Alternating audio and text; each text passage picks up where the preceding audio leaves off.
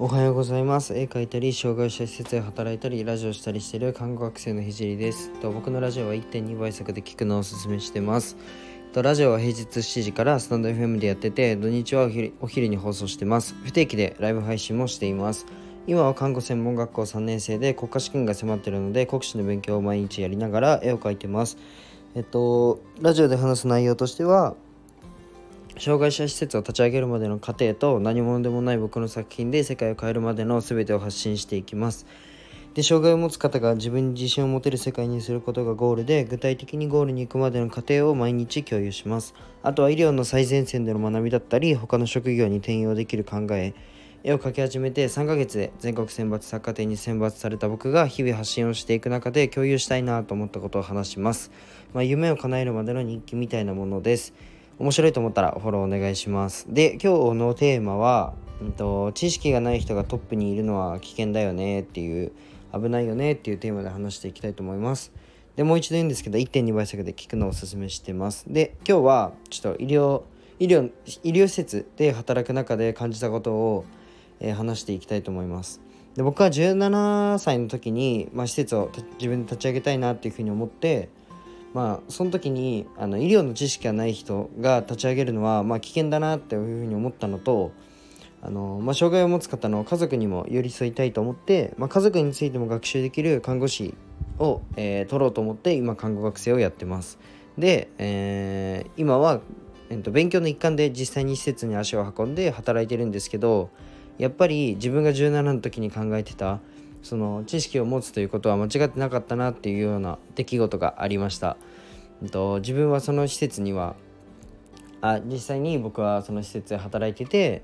で今働いてる施設には1週間に1回しか行けてないんですけど、まあ、1人の利用者さんの様子が、まあ、明らかにおかしくて、まあ、症状としては、まあ、なんかフフフフって笑う感じ常に笑ってる感じでしたで、えー、まあ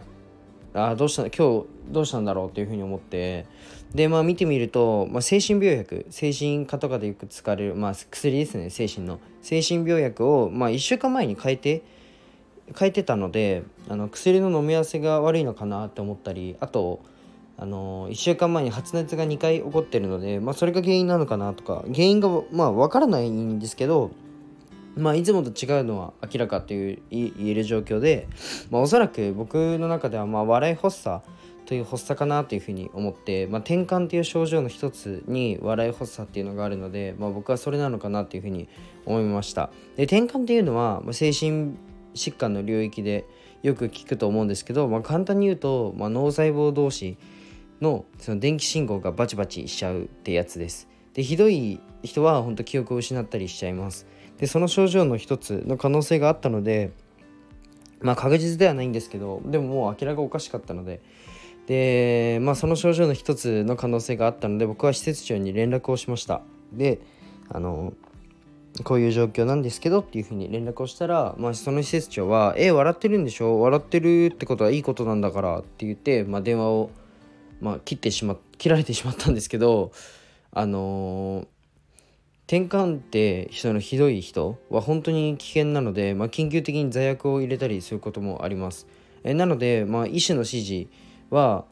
えー、症状に対してどうするのか、まあ、医師その医師から、まあ、その転換が起きた時その症状に対してどうするのか指示は受けてるはずでもし転換が起用にあるとしたら転換を起こしてしまう可能性がある人には、まあ、そういうえっと、医師からの指示っていうのは受けてるはずで、まあ、受けてないなら、まあ、実際転換が起きてしまったことがある人だったら、まあ、それが初めてっていう可能性があるんですけど僕が見た時が。でも、まあうんまあ、年齢的にも、まあ、過去にもあったんじゃないかなっていうふうに思うしあもし転換が起きてたとしたらその時にどうすればいいのかっていうのは、まあ、スタッフ全員医師にの指示を、まあ、共有するべきだと僕は思うんですけど、まあ、受けて、まあ、るわけではなくてっていう状況でした。であの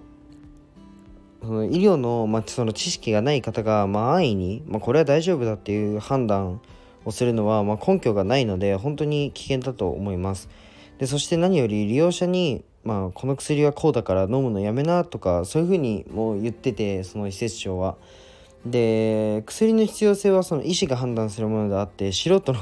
素人が感覚で決めるものではありません。なので本当にまあ危険だなっていうふうに思って、まあ、この件に関してはさすがにあのいやいやそれ医師の指示とか受けてるんですかっていうふうに聞いて止めたんですけどまあそういうことがありました。で、まあ、医療だとこのようにトップの知識不足がもろに出ることが、まあ、分かるのであのなんだなんだろうな見えやすいっていうかだからこっちも止められ止め止めやすい、うん、止めやすくはないんですけどそうだな。でも医療はやっぱりそのいやそれ違うっていうのは明確になりやすいからうーんなんだろうな。その知識不足っていうのがまあ分かりやすい。比較的に。でも、まあ、これって結構他の職業にも転用転用できるっていうか他の職業とか、まあ、それこそ部活とかも同じで、まあ、リーダーが強引にその正解のない答えをその選択するっていうのは正しいって思うんですよ。そのこれは答えがないっていうものに対していやリーダーがいやこっち行こうっつってそっちに突っ走るっていうのは全振りするっていうのは全然いいと思うんですよでもそのリーダーの知識不足で下の人が苦労したりサービスの質が落ちるっていうのはもう絶対に間違いだと僕は思いますえなので今後上に立とうと思ってる人は、まあ、僕ももちろんそうなんですけど下がついていこうと思えることプラスサービスの質を落とさないだけの知識は最低限持つべきだなっていうふうに思いました。で相変わらずちょっと生意気な感じであのー、喋っちゃったんですけどここめちゃくちゃ重要だと思ったので共有しました。自分がせっかく学んだことなので、まあ、これは共有したいなと思って共有しました。すごい生意気で申し訳ないです。じゃあ今日はこの辺で終わりたいと思います。じゃあバイバイ。